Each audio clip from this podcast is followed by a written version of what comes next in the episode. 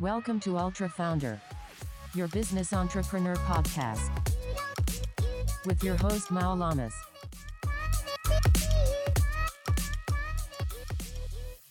Hola, ¿cómo están todos? Bienvenidos a otro capítulo más de Ultra Founder. Yo soy Mau Lamas, gracias por estar con nosotros. El día de hoy tenemos invitado a Juan Pablo Valencia de Asiatic Connection. Gracias Juan Pablo, ahorita vamos a platicar contigo.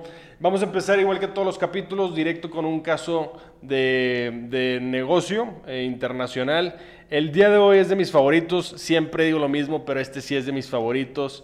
Es el de Home Depot. La raza se vuelve loca cuando va a Home Depot, güey. Hay, hay fans por todas las filas. Dices, güey, esto es una histeria. Y, te das cuenta que es raza que lo empezó ya grande. O sea, los, los fundadores son Bernie Marcus y Arthur Blank. Ellos dos, nada más para que sepan, ya estaban trabajando en una ferretería que se llamaba Handy Dan en Atlanta. Y uno de ellos de 49 años, el otro de 37 años. ¿Y qué pasa? Pues ellos estaban tratando realmente de, mantener a sus familias, no tenían sueños de ser emprendedores ni nada y buscan empezar a experimentar en la tienda con productos muy accesibles, muy fáciles de utilizar, no necesitabas a gente muy sofisticada, ya sea de cualquier tipo de trabajo que querías hacer en tu casa. Y cuando estaban haciendo estos experimentos en su tienda, que realmente no era su tienda, era parte de una franquicia, este, los compran, una empresa muy grande de Estados Unidos compra toda la franquicia y empiezan a despedir a todos los que son mayores de 30 años y ellos dicen, güey, a nosotros no nos va a tocar, nosotros tenemos los mejores números de toda la franquicia. Y claro que no, sí les tocó, les dieron cuello a los dos, los dos se quedan sin chamba, amigos se van a tomar un café, dicen, güey, deberíamos de hacer algo tú y yo juntos. Eh, claro que sus familias también con el miedo de, oye, ya perdiste tu trabajo después de tantos años. Total, a esa edad inician con esta idea, dicen, ¿sabes qué? Necesitamos juntar nuestro dinero, vamos a levantar algo de capital y ¿por qué no hacemos una ferretería este, que sea muy económica? La, la gente va a entrar y vas a encontrarte gente especializada que te explica cómo hacer algo en tu casa, cómo arreglar algo con los materiales que ves aquí, ¿no? Entonces empiezan esta idea y le ponen, lo bautizan The Home Depot en Atlanta. Esto estamos hablando de 1978, ¿ok? Y de ahí empiezan más o menos a comprar material y juntan un inventario de 18 mil este, artículos, desde pintura, focos, algo de plomería, y se dan cuenta que la gente no iba a sus tiendas. Entonces sacan así toda la lana que tenían en, dólares de, o sea, vaya, en, billetes de un dólar en la tienda, se lo dan a sus hijos y le dice, cada persona que compre en esta tienda le vas a dar un dólar. Y claro que pasaron dos, tres días y nadie, los niños todavía tenían todos los billetes y nadie iba a sus tiendas, ya andaban los niños buscando los carros en la calle para regalarles un dólar para que vayan a su tienda. ¿Y qué pasó? La poca gente que fue, se dio cuenta del trato y una señora este, fue y les llevó comida a los fundadores y dice, oye, es que me trataron súper bien aquí, soy súper fan de su, de su tienda. Y de ahí se empezó a correr la voz y empezó a correr la voz. Y como es un tema que a mucha gente le interesa, toda la parte de, de do it yourself, eh, pues empezó a crecer. Entonces ellos estaban justo en el momento, empezaron estos canales de Do It Yourself Network, ¿verdad? Que toda la, raza quiere renovar su casa, quieren pintar, quieren hacer un baño, este, hasta una alberca en su patio. Entonces ellos están justo en el momento. De ahí dicen, ¿sabes qué? Vamos a empezar a, a reforzar lo que nos funciona, ¿no? Tener mucho inventario, tener a gente muy especializada para, para todas las áreas que puedas arreglar en tu casa. O sea, desde lo más básico hasta lo más complejo, ¿no? Entonces, decide, Bernie y Marcus deciden abrir tres tiendas más el siguiente año y se dieron cuenta que les faltaba capital, estaban trabajando con puras utilidades. Entonces, empiezan a llenar la tienda con latas vacías y cajas vacías para que la gente no se diera cuenta que no tenían suficiente inventario. Y así empiezan a llenar tiendas y tiendas y tiendas, empiezan a abrir en Miami, este, se dan cuenta que también funciona en Miami y siguen creciendo y cada vez más exponencial, exponencial. Su socio inversionista les sigue metiendo dinero Y total, la empresa crece y crece y crece y en 1981 la llevan a la empresa a, a ser pública. Fue un exitazo. Las, en ese momento se predicaba que cada una de las, de las tiendas de Home Depot iba a generar 9 millones de dólares y resultó que cada tienda generaba 17 millones de dólares. Entonces, ni siquiera ellos sabían que su proyección estaba muy abajo de lo que realmente era y sigue creciendo el boom de Home Depot. O sea, como yo les digo, yo cuando voy a Home Depot, güey, te puedes pasar horas y horas y horas ahí. Y yo conozco mucha gente que aparte está en el ámbito de arquitectura o algo así que le gusta hacer manualidades y no, hombre, se vuelven locos. Este, y ya existían las ferreterías, pero estos güeyes mejoraron el proceso. De ahí empiezan a crecer más y en menos de 10 años ya tienen más de 100 Home Depots en Estados Unidos con una, venta anual de 2.7 billones de dólares. O sea, ya realmente era una empresa muy grande, facturando bastante a nivel nacional. Entonces, y ahí dicen, oye, ¿sabes qué? Después de tantos años de estar trabajando en, lower class o middle class, ya somos billonarios, ¿por qué no regresamos a la comunidad todo este esfuerzo? Y esta es una de las cosas que ellos siempre predicaban en sus tiendas. Donde vamos a poner un Home Depot, hay que conocer a la comunidad, hay que ayudar a la comunidad. Entonces empieza la fundación de Home Depot. Y el, el, equipo Depot, o sea, el Team Depot, que son los especializados en la tienda que te explican no es ese foco, que es este, que no es ese tornillo, que es este. Ellos van a la comunidad a ofrecer sus trabajos gratis para ayudar. Y eso también empieza a crear mucha, pues mucho amor, mucha armonía por la tienda y la gente si de por sí ya era fan, todavía el doble, ¿no? Y empieza a crecer todavía más. Entonces, es un caso bien padre. Este, estamos hablando que ya eh, llegó un momento donde tenían 2.200 tiendas en Estados Unidos, abrieron Canadá, México, Puerto Rico y Colombia. Ahorita, hoy en día, ya, por ejemplo, Bernie ya tiene 91 años, él se retiró en el 2002. Y Arthur Blank, los que les gustan los deportes, él es el dueño de los de dos equipos de Atlanta, eh, de los Atlanta Falcons y de Atlanta United. Entonces, pues ya son billonarios, aparte los dos fueron filántropos por mucho tiempo. Eh, este, este caso de negocio, igual que el de McDonald's que nos va a tocar la siguiente, la siguiente temporada, este, son casos que yo de verdad los amo. ¿Por qué? Porque a una edad donde mucha gente dice, ya, yo me quiero retirar a los 45 años, me quiero retirar a los 60 años. O sea, Ray Kroc también empezó a los 52. Estos güeyes empezaron después de ser middle class, lower class, empezaron, el más joven a los 37, este, 49 años empezaron negocio. Y realmente un negocio exponencial. O sea, dices, es que jamás en la vida voy a poder crecer un negocio tanto. Pues realmente no sabes. Una de las cosas muy padres del emprendimiento es estar en el momento correcto, con las oportunidades correctas. Muchos ni saben lo que va a pasar, a lo mejor ni conocen bien su negocio, su core business, pero estar, estar, estar es una de las grandes claves de la ruta del emprendedor.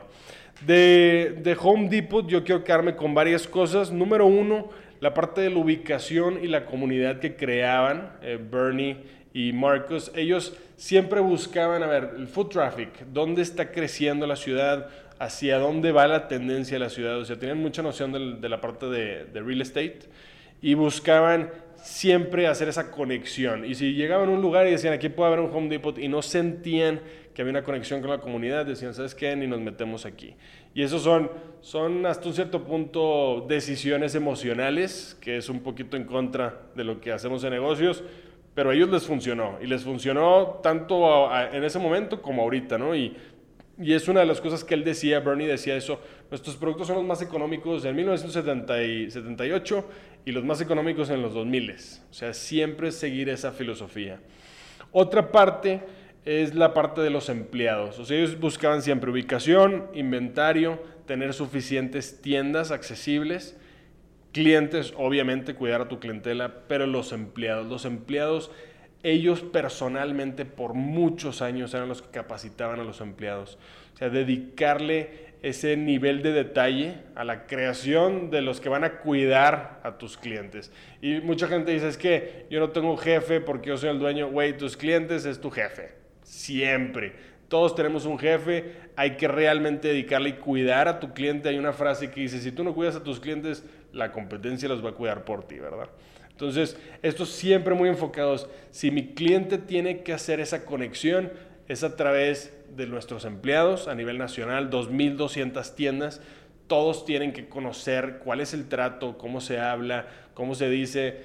Y ya nada más imagínate, güey, que te toque una persona que no tiene la menor idea, güey, de cómo cambiar un foco, güey, y el güey especializado tener la paciencia para escucharla y decirle, ¿sabes qué? Es que no es por aquí, es esto o es lo otro. Entonces, sí vemos cómo la cultura de Home Depot siempre fue muy marcada. Y por último, eh, yo quiero reforzar la parte de la eficiencia de sistemas, toda la parte de tecnología. Home Depot tiene, tiene una parte donde siempre automatizó sus procesos desde el inicio, pero desde reparaciones internas, o sea, oye, ¿sabes qué? Este, necesitamos uniformes, necesitamos nuevas puertas, cosas para ellos, ya tenían un proceso automatizado. Y en la parte de tecnología para el cliente también siempre buscaban tener sus CRMs, sus puntos de venta. O sea, esa parte siempre les funciona para ser más eficientes, que la gente que quiera ir a la tienda y pasarse horas se pueda pasar horas, y la gente que nada más quiere ir, comprar sus cosas y regresarte, ellos tienen su base de datos, mandan promociones, todo eso. En la parte de, tecnología, nosotros que nos dedicamos a tecnología, yo siempre recomiendo este, tener una noción básica, básica de la tecnología. Hay tantas herramientas allá afuera que son, si no súper económicas, son gratis. Desde un, un, CRM, un Trello, un Dropbox, un Drive. Este, hay, hay, hay una cantidad de soluciones en el mercado y mucha gente dice, es que yo soy médico o yo soy X o Y y yo no le sé la tecnología a ver, hay que aprender a la tecnología. No le podemos sacar la vuelta. Es como, es como un CEO que diga, yo no sé vender, ¿no? O sea, güey, tienes que vender, tienes que entrarle. Sea, no hay de otra. Si estamos en esto, tenemos que entrarle hasta cierta parte de la tecnología. Entonces, bueno, vamos a dejarlo ahí. Este, vamos a pasar con nuestro invitado Juan Pablo y continuamos. Ultra Founder Podcast is brought to you by Keeperfy Property Simpleness. Cow Cow Working Spaces, La Cascarita, Tech de Monterrey. Whoa. Seed and by Mass Vita Foundation. What to learn more? Subscribe to our Ultra Founder newsletter. Muy bien, estamos de regreso. Muchas gracias a todos los que nos siguen. Estamos eh, con nuestro invitado del día de hoy, Juan Pablo Valencia de Asiatic Connection. ¿Cómo estás, Juan Pablo? Muy bien, muchas gracias, Mau. Güey, muchas gracias de verdad, güey, por estar con nosotros. Este, dime una cosa, ¿cuánto tiempo llevas ya con tu, con tu negocio? Güey? Llevamos nueve años aproximadamente, cumplimos nueve años. Este nueve años, ¿ya qué se dedican? Sé que es algo de trading, pero tienen así como que hacia abajo varias marcas, ¿no? Así es, el grupo realmente se llama JBR Trading muy original, ¿verdad? Por nuestras iniciales, que son las mismas las mías y las de mi hermano. Entonces, es de ahí 100% de la familia, ¿no? Únicamente dos socios en el grupo, que es, mi hermano y yo. Este, y la primera empresa se llama Asiaticon, que es Asiaticon SASB, la razón social, Asiatic Connection, como lo dijiste, que es con lo que nace todo realmente, okay. de donde derivan todas las empresas después, ¿no? Esta empresa se dedica a, somos una consultoría en, en comercio internacional, realmente importaciones, exportaciones, hacemos ambas el 90% de nuestras operaciones son import a México y Estados Unidos. Este, porque es una consultoría y no es un freight forwarder, que esos hay cientos o miles en todos los países. Claro. La diferencia es que nosotros no somos intermediarios, ¿no? Tú quieres que te importe tu termo, que está muy padre y están de moda ahorita muchos que calientan y que enfrían y todo. Claro. O eso, o una máquina, o realmente es tan amplio el mercado, pues siendo China la fábrica de, del mundo. Pues, del mundo, güey, con 1.4 billones de habitantes, pues está cabrón, güey. Hay un chino para todo, güey. No, y si investigas el número de, de, fábricas por habitante, igual es una locura. Obviamente, digo, por la cantidad de habitantes no, pero sí es, obviamente, por mucho la fábrica pues, de todos, ¿no? De todos los países. Entonces, esto nos abre una, una posibilidad enorme de tipos de productos y, y, y servicios para las empresas y pues comenzamos, en vez de ser un intermediario más en la cual tú me pides este termo y yo simplemente lo encuentro en China y te saco un, un, costo, un costo FOB que es puesto ahí en China y te saco toda la corrida para cuánto te cuesta puesto aquí, En, aquí, en, Polanco, de cuenta? Este, y ya, ¿no? Y yo te la gano un sobreprecio. Eso, pues mucha gente lo hace y se empezó, vimos que pues, la competencia era muy dura. Entonces lo que hacemos es no somos intermediarios, te invitamos a que conozcas al proveedor directamente, a ti empresario, a ti emprendedor, a ti quien seas. Y realmente nada más te cobramos un fee sobre todos nuestros servicios. El sourcing, tenemos oficinas allá en China. O sea, como un finder's fee. No, porque hacemos todo, te lo ponemos también hasta acá. Entonces, es ah, un fee por la logística, por visitamos la fábrica por ti, hacemos auditoría de la fábrica, checamos la calidad, este, encontramos el proveedor por ti. Entonces, realmente va mucho más allá, ¿no? Realmente te ayudamos. Sabes que no sé qué quiero, pero quiero algo que le gane a mi competencia en esto. Entonces, a lo mejor no me das algo tangible, yo de ahí te saco algo tangible. Entonces, Güey, está con madre la idea. Sí, y llevan ya nueve años en esto. Llevamos ya nueve años. ¿Y cómo surgió la idea? Surgió, bueno, em, empezó realmente, yo, este, yo viví en China ahí un año, en el 2012. Este, mi hermano ya lleva viviendo ya nueve años, él se quedó en la oficina allá. Él está allá. Él se quedó en la oficina allá y yo me vine para pues acá. cambia bastante. Entonces esa fue la ventaja para abrir la oficina en China y después, de hecho, se abrió primero la oficina en China porque si en la oficina en China con la oficina en México, pues realmente vendes, pero ¿qué vendes? ¿Qué haces? Claro. Entonces, este, está, él vive allá. Digo, ahorita ya que crecimos, ya pues ya viene y, va porque pues ya tenemos gente allá, ¿no? Al principio pues tienes, eres tú el, el, solo y su sombra, güey. El jefe, el, vendedor, el, hasta el de limpieza, eres todo, ¿no? Claro, completamente. Entonces, y ya pues arranca así porque vimos que muchas empresas este, íbamos a ferias de comercio y demás, todos te ofrecían lo mismo, con stands más grandes y más chicos, mayores precios y menores precios, claro. pero era realmente lo mismo. Entonces quisimos cambiarle a no somos intermediarios, te invitamos, yo te doy el nombre del proveedor, tú me podrás saltar, pero al ver mi valor agregado, el, la fuga, por ejemplo, de, de, proveedores realmente es mínima, porque una vez yo que te doy un valor tan grande, pues ya, ¿por qué lo hago ahora con otro forwarder? Pues ya lo hago contigo. Y así empezó, y de ahí salieron las demás empresas también. Por ejemplo, tenemos una marca de cosméticos en la cual mi socio, ahí tenemos otro socio nada más en cosméticos, era cliente era, cliente y vio, era muy buen servicio y de repente yo vi que estaba creciendo. Sabes que yo le, invertimos ahí, yo no te cobro nada de fee, te consigo todavía mejores costos, pero nos vamos este 50-50. Ahora le va. y entonces ya, entonces ya como grupo, no, no, entro como socio en yo ni mi hermano, entramos como grupo socios de los cosméticos coreanos. Güey, está súper bien. ¿Y cuántas empresas son entonces? Son seis empresas, Este, con Y de todo tipo. Sí, tenemos Cutie Cup, que es una marca de copas menstruales, somos la segunda marca en México en crecimiento, bueno, en tamaño, y la única, son nomás hay dos que tienen el Cofepris, o sea, además hay dos copas legales. A la madre, güey. Y lo chistoso es que somos puros socios hombres, entonces claro, fue un tema al principio arrancar una, cuestión tan, con tanto tabú y demás. Estar enfocado a las mujeres, claro. Tuvimos que meter un equipo de puras mujeres, obviamente, que nos ayudaran con todas las ideas. Cosméticos igual, pues es un poco mezclado, pero igual está muy enfocado. Yo tengo entendido en cosméticos que Asia está cabrón, sí, sí, sí, güey. O sea, traen una, un desarrollo, güey, muchísimo más avanzado que Estados Unidos, que Canadá, que México. una, una, locura. Realmente nos dimos cuenta que el nicho no es China ahí, sino es Corea. Ahí no traemos, mm. de China traemos nada más productos físicos como la brocha o el, ya sabes, el tal, y eso, eh, eso es lo mínimo que traemos. Todo es como skincare y es de Corea. O sea, el producto como tal no viene de China porque si es más caro, pero sí vimos una diferencia, aunque era más caro, lo compraban muchísimo más. Este, pues los, nuestros clientes se volvieron más fieles a y de esas Y de esas seis empresas, o sea, hay mínimos de, oye, a ver, este, este producto necesito un pedido de 10 mil, güey, si no, no vale la pena. ¿O cómo manejan toda esa parte?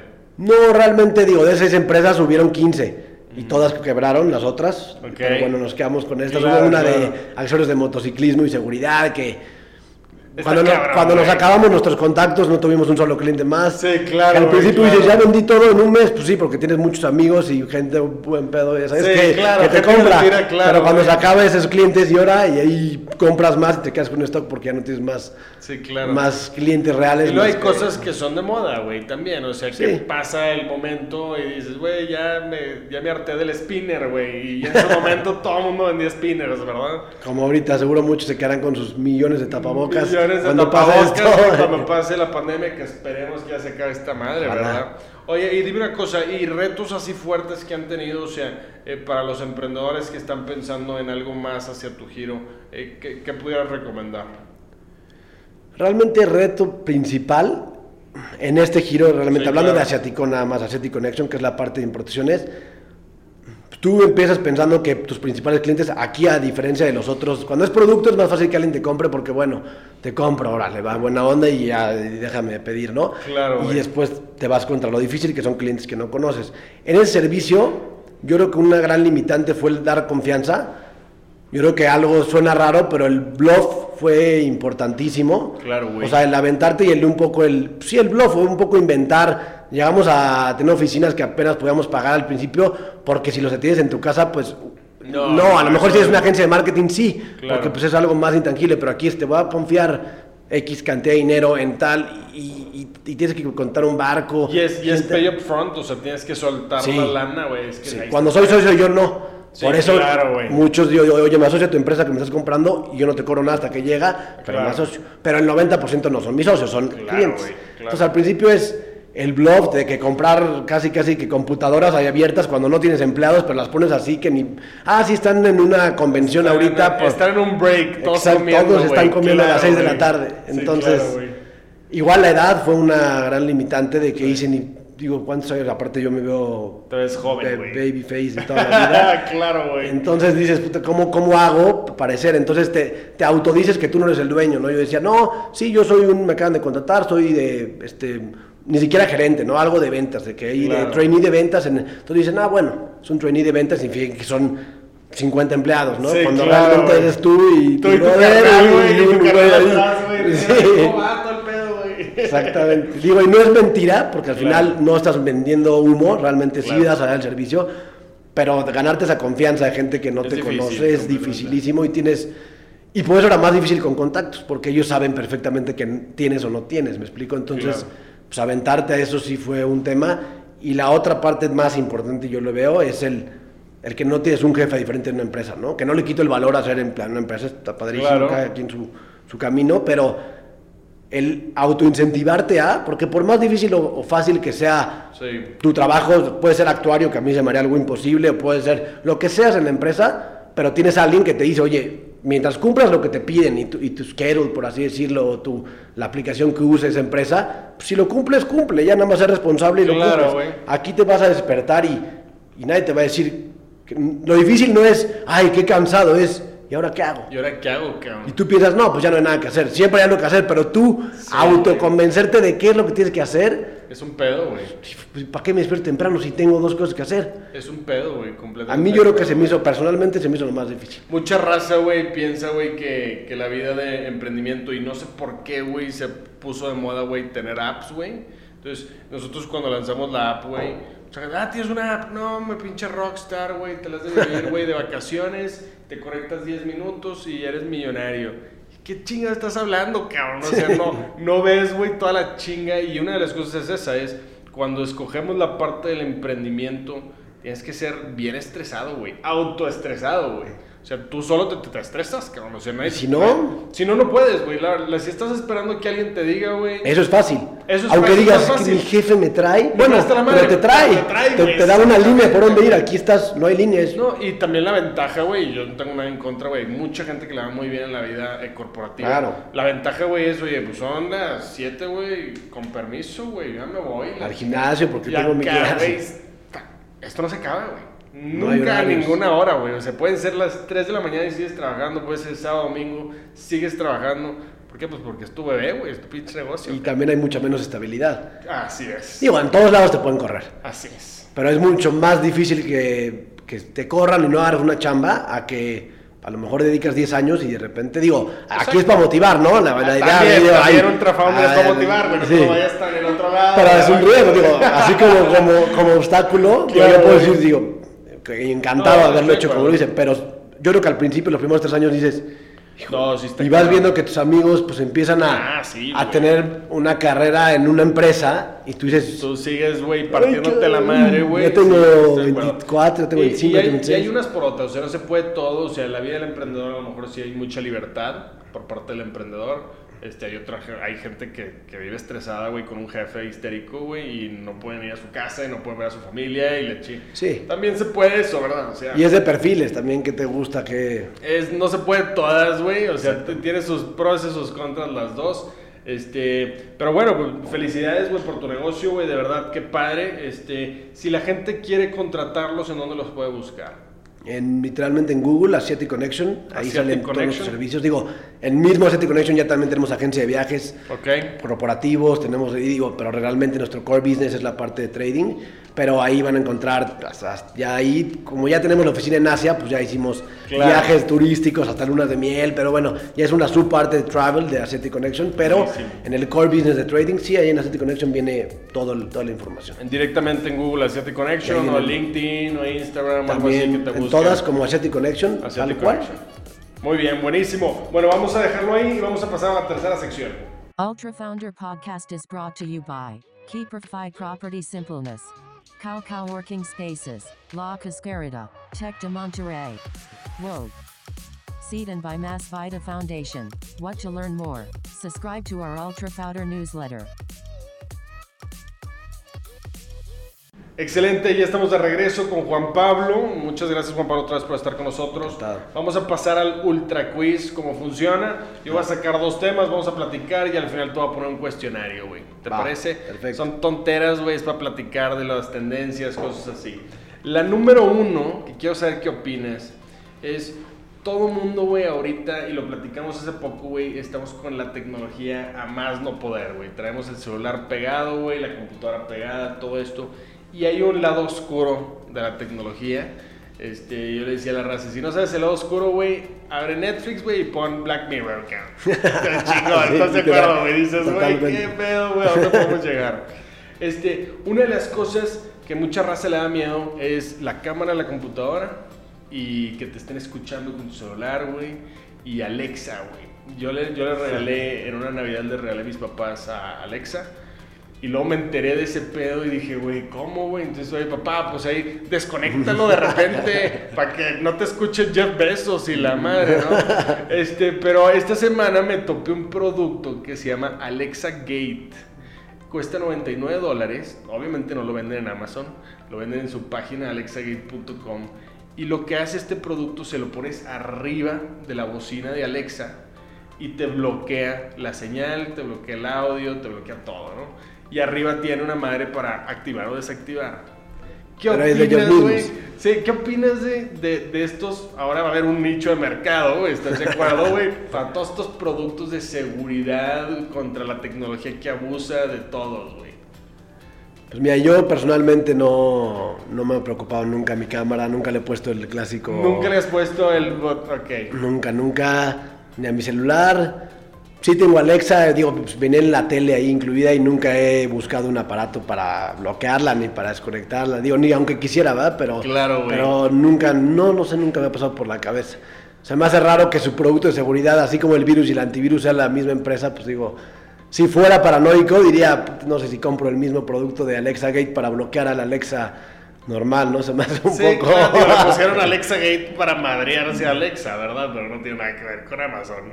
Ah, no. Ah, entendí que lo había sacado Alexa como para tu propio tranquilidad. No, no, no. Estos güeyes dijeron: Este güey nos está escuchando. Ah, va, la va a romper vamos, Vamos a chingarlo, güey, y vamos a hacer un producto que se llama Alexa Gate y se lo pones encima de Alexa, ¿no?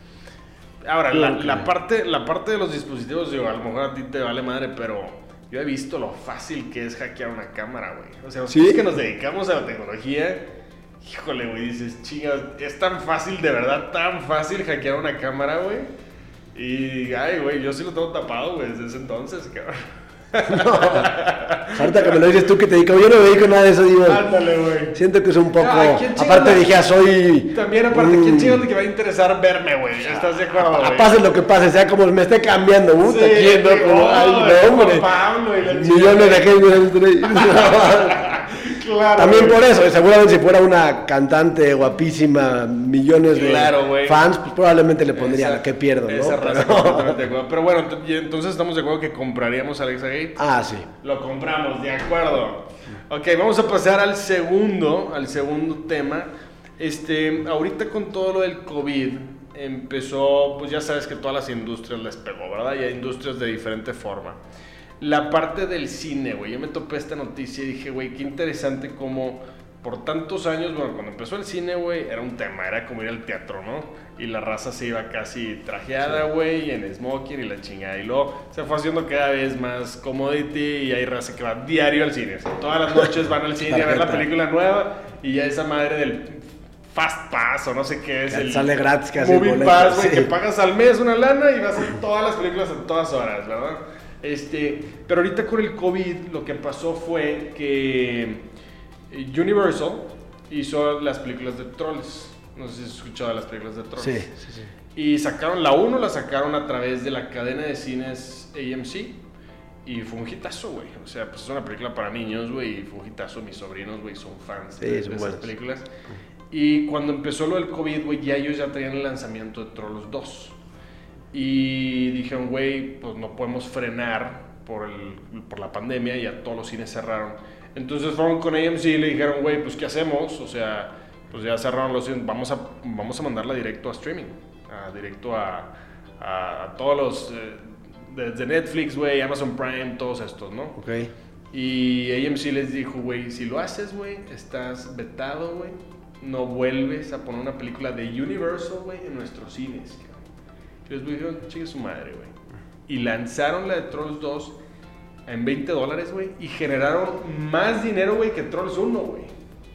Que lo hubieran sacado en el cine. Y ya no la van a sacar en el cine, güey, pues ya salió en, ya salió en todos los streamings. Entonces, la pregunta es, güey, ¿esto ya cambió la industria del cine, güey? O sea, ¿o va a seguir el cine tradicional como negocio?